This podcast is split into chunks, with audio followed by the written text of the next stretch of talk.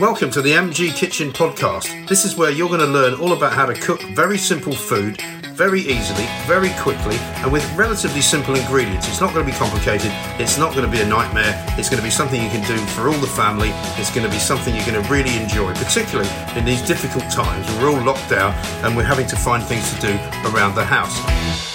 Today, I'm going to do something which is kind of working on something that we've already done before. So, uh, if you were an apostle of this uh, podcast or a disciple even, and you listened to it from the beginning, or if you have listened to it from the beginning, you might remember that a few weeks ago we did a very nice chili con carne. Now, I happened to find some of that in the freezer the other day, uh, so I thought, oh, I know what I should do with that is rather than have it as chili with rice or chili just uh, with a bit of grated cheese, I thought what I might do is make some uh, rather nice tortillas with it, right, which you use in the oven.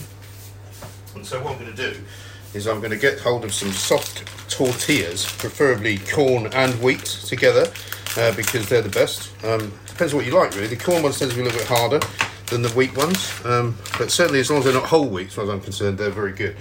So what you're going to do is you're going to get the chili, which I have here, and you don't want it to be too um, wet, if you know what I mean. You don't want to be too liquidy. So um, you put the chili basically in the middle of a very nice tortilla, which we're going to put in the oven. So I'm just going to put it out here. Now, if you had some refried beans, that would be good too. I don't actually have any today, so I'm not going to put any refried beans in here. But what I'm going to do is put the chili in there. We're going to put these in the oven as well. Then you're going to grate some cheese. And what you're going to also do is when it comes out of the oven, you're going to create a rather nice little salad to go on the top of it. So it's going to involve avocados, tomatoes, maybe spring onions, a little bit of sour cream. Uh, you can put some chili um, flakes on it if you wish. But by and large, this is a kind of a secondary meal that you can make, which is a really nice way to eat chili. Um, and you've already kind of made the dinner itself, so it's not as if you have to worry too much about the time and the preparation for it because I'm just about to grate some cheese on the top of it here. And you're going to put the folded tortilla over so it's then sort of closed, if you know what I mean. And if you have refried beans, as I say, it's a great way to stick the top down. If you don't have refried beans, you might try and use something other than that, which is a bit stickier. You can use a little bit of jam, uh, or you can just put a little bit more meat on the top. So I'm going to make two here because that'll be enough. One each, basically, if there's two of you. Or if you're feeling particularly hungry, you can make more than one each. But that should do it. And as I say, remember, try not to make it too wet because that kind of leads to the tortilla opening up, unfortunately, which you don't really want it to do. And you won't be able to pick it up because ideally you want to be able to pick this up and eat it with your hands, you know. If you can do that, that would be very nice. I'm trying to get a little bit of the softness so that it can hold it down. If that is a problem, you can also, of course, cut the cheese and put that over the top because that would also work if you can melt the cheese and that holds it down as well.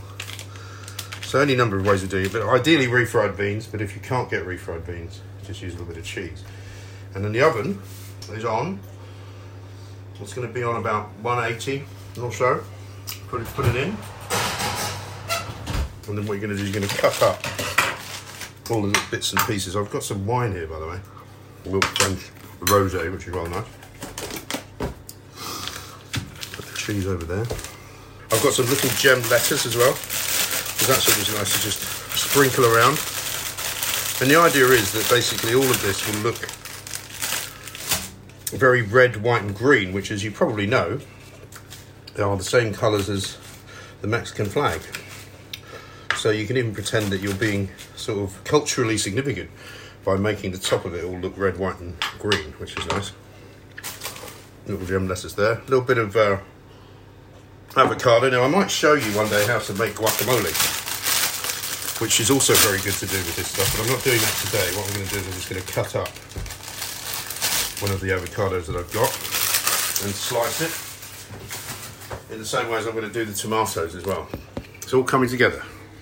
Now, it's been in the oven for just about 15 20 minutes, no more than that, because you don't really need it's not you're not really cooking, you're just heating it up and melting the cheese. And I've just put some lovely looking tomatoes and avocado and lettuce on. And now I'm going to just cut up a little bit of spring onion. Because this is all just going to look fantastic, right? I've also got a little bit of sour cream. You can use creme fraiche if you prefer. You can use a lighter version if you don't like to use the thicker version. But basically, this gives it a nicely white tinge. So, we're going to just stick a little bit of that on the top. And as I say, this is just a really lovely kind of summery dish which will work wonders. And you can also, if you wish, you want to, put a little chili flakes on it as well, just to make it look. It looks kind of like nachos actually by the time you finish with it. When you see the picture, you know what I mean.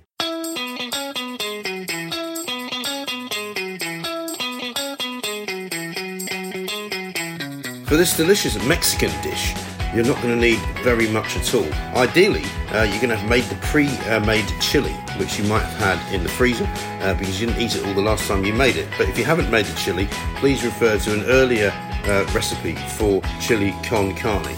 Uh, what you're going to need, in addition to that, is some refried beans, three to four flour tortillas, some grated cheddar cheese, uh, some sour cream or creme fraiche, depending on your taste, one tomato, which would be chopped, one avocado, which would be diced, three spring onions, which would be sliced, and some chili flakes as well.